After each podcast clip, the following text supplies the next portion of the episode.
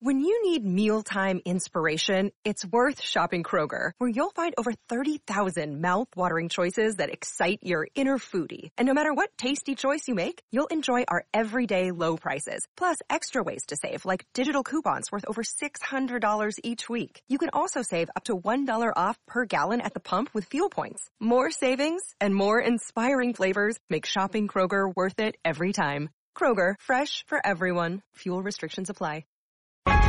Cats at Night. Now here's John Catsimatidis. On the line, Andy McCarthy is a columnist for the National Review. He also serves as an assistant U.S. attorney for the Southern District of New York. Welcome back to Cats at Night, Andy McCarthy. Andy, Thanks it's so uh, for having me. Andy, it's Richard Weinberg.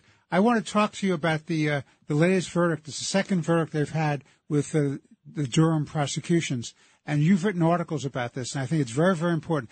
People keep saying that Durham is losing, and I say, as you said in your articles, you have to look at the biggest story. The biggest story is the report. Would you explain that to our listeners?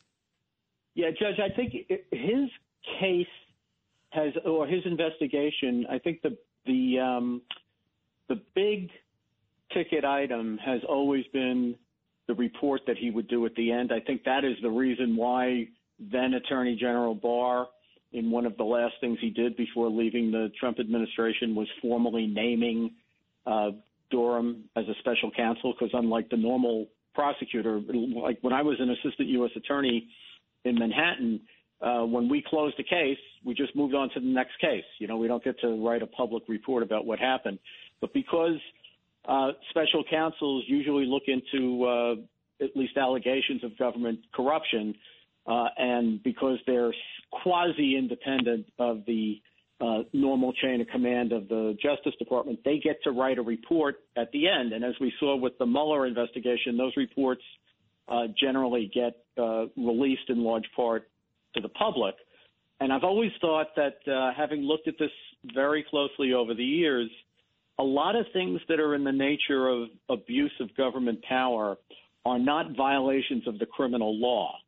So if you're going to get accountability for, uh, you know, potential government misconduct in a, in, uh, in the investigation of a case, here the Trump Russia investigation, you're really going to need a narrative report, and that was really the most important thing. Now, I think it was a calculated risk for Durham to bring these cases against really minor players on, you know, some of these charges that he brought. You have to kind of scratch your head because they weren't very strong cases, and he brought them in places where the jury pool was clearly not going to be good for him, and he had to know that the acquittals were going to cause his critics to say that whatever he says in his final report should be dismissed because his cases all were rejected by juries. So- but so- I do still think it's the most important thing. The report. I agree with you. And what and what came out from the evidence uh, produced at the trial that's so important is the relationship with some of the FBI officials in terms of how they conduct themselves, what they knew, what they suppressed, what their agenda was. Is that correct? Yeah, I, I think so. I think you know the most important. I, I would say two things that uh, that came out. Um, one was the FBI offered Christopher Steele, who was the former British spy who wrote the infamous Steele dossier, these um, sort of innuendo and rumor allegations against Trump. They offered him a million dollars if he could verify his claims, and he couldn't. But the importance of that is, uh, you know, I know it's shocking to people on its face that it that it happened, but the real importance, I think, is under federal law, they're not allowed to bring information to the Foreign Intelligence Surveillance Court unless it's been verified first. So if you're offering someone a million dollars to corroborate their information, that means it's not verified. And yet they went to the court four times and swore to it. And then the second thing is before the third one, they finally got around to interviewing Danchenko, who was the main source for the Steele dossier. He told them the Steele dossier was a bunch of nonsense. And they not only didn't go back to the court and correct the record, they went back two more times to get surveillance warrants relying on the same information.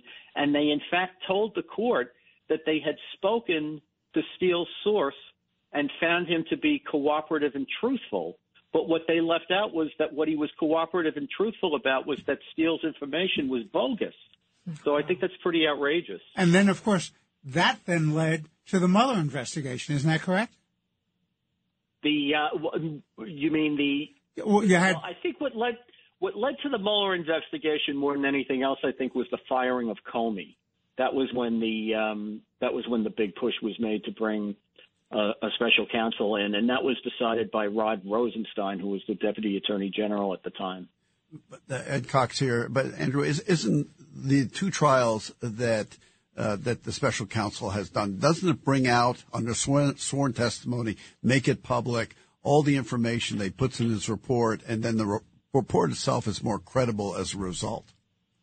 Yeah, I I think that's right, Ed, and I think the challenge for um, you know people who want to convey to the public what the report will honestly say, uh, uh, you know, to try to give them a an accurate interpretation of it, is that it's true that these two people, uh, Danchenko, Igor Danchenko, and Michael Sussmann, the, the DNC lawyer, it's true that they were acquitted, but the information that came out about the FBI in these investigations was not refuted. It came out from FBI agents' own testimony.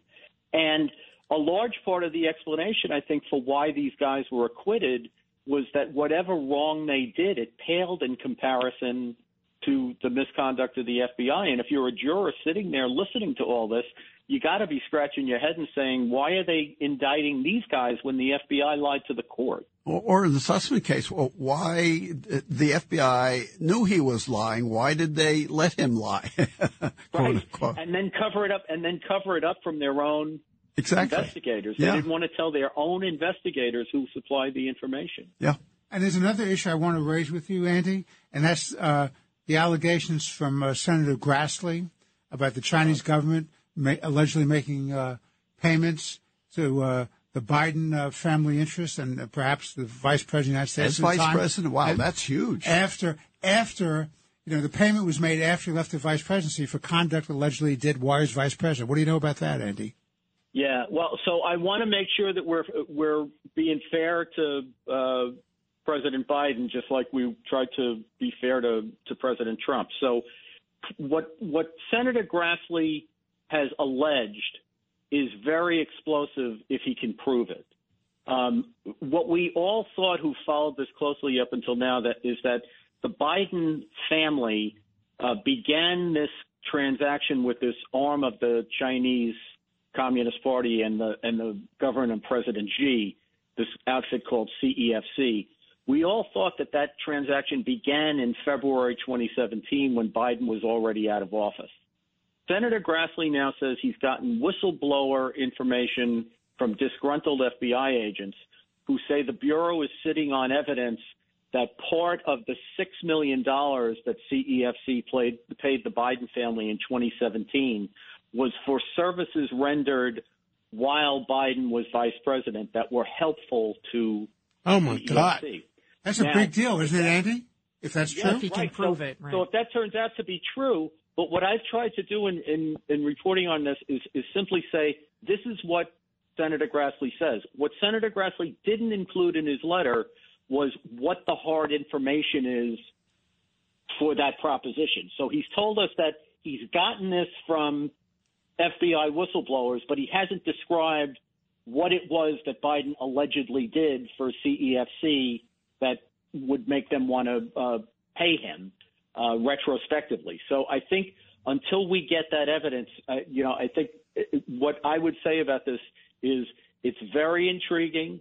It absolutely deserves to be investigated, but I'm not going to get out ahead of it and say that, you know, we know for sure that Biden did something improper in this instance. Is this related uh, uh, to the deal that uh, Hunter Biden signed up two weeks after he made the trip on Air Force Two to China with the vice president and introduce some people to the vice president in the process over there? Yeah, uh, uh, you know, here's the worst thing.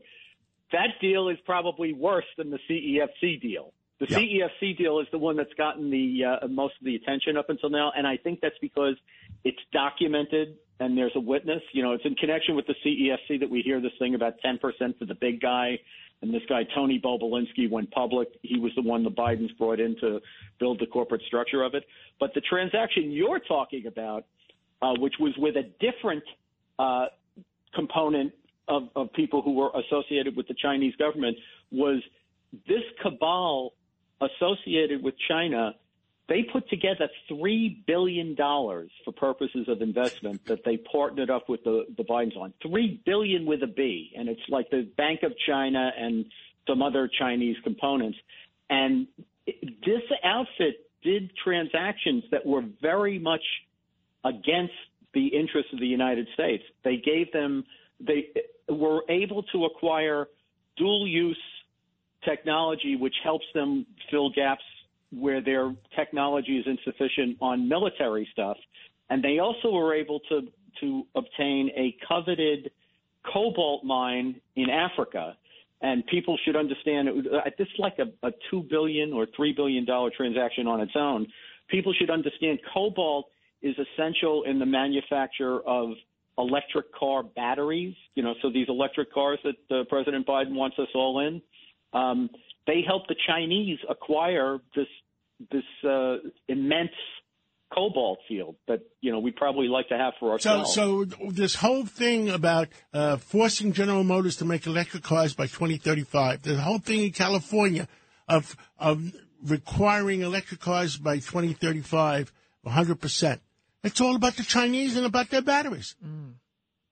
How else can you say it, John? I, John, I, it's true, and I wish we could say that it was only batteries because while we're sitting here, China's buying up all kinds of ores and precious metals that are needed for. And we gave them all the lithium in Afghanistan. Yep. Yep. I mean, this is, you know, if somebody in the Justice Department doesn't get up and say enough is enough, somebody has to say it. And I, I, you know, even Christopher Wray has to get up and say enough is enough. And uh, if I was Christopher Wray, I'd get up and say enough is enough. And I, I resign. If you want, you want to fire me, fire me. But the truth is the truth. Yeah, speaking about the truth, Andy, what's going on with the Delaware grand jury being led by uh, the uh, U.S. Attorney Weiss? What's taking so long in that investigation? Was it four years out on, on Hunter Biden's activities? Yeah, you know, some of these things. This is not. Um, people should understand. We're not talking about like a sophisticated insider trading or some you know abstruse crime. These are pretty straightforward criminal offenses that we're talking about here. One of them involves making a false statement on uh, uh, application for a gun firearm. Right. And that's minor league crimes. Well, we're selling. Who cares about the damn gun in Delaware? We're selling the whole country down the, you know, down, down the, sewer. But but that's is isn't that within the scope of the you grand jury investigation? Lawyers. You're worried about that. I'm no. worried about the whole country. No, no. Well, no, I, look, I I have written that like we should be calling this the Biden family investigation, not the Hunter investigation, and I think the Hunter stuff is a sideshow. Mm-hmm. I don't really think it's about Hunter's axe matter or the gun that he got. Um, but I do think those are crimes, and the, what the judge was asking me is quite right. If it was the normal person, we'd have been prosecuted for that by now. Well, there you go. Well, thank you so much, Andy McCarthy. Thank you as always for your insight and come back anytime. Thanks so much. Thanks, Andy. It's Cats at Night on the Red Apple Podcast Network.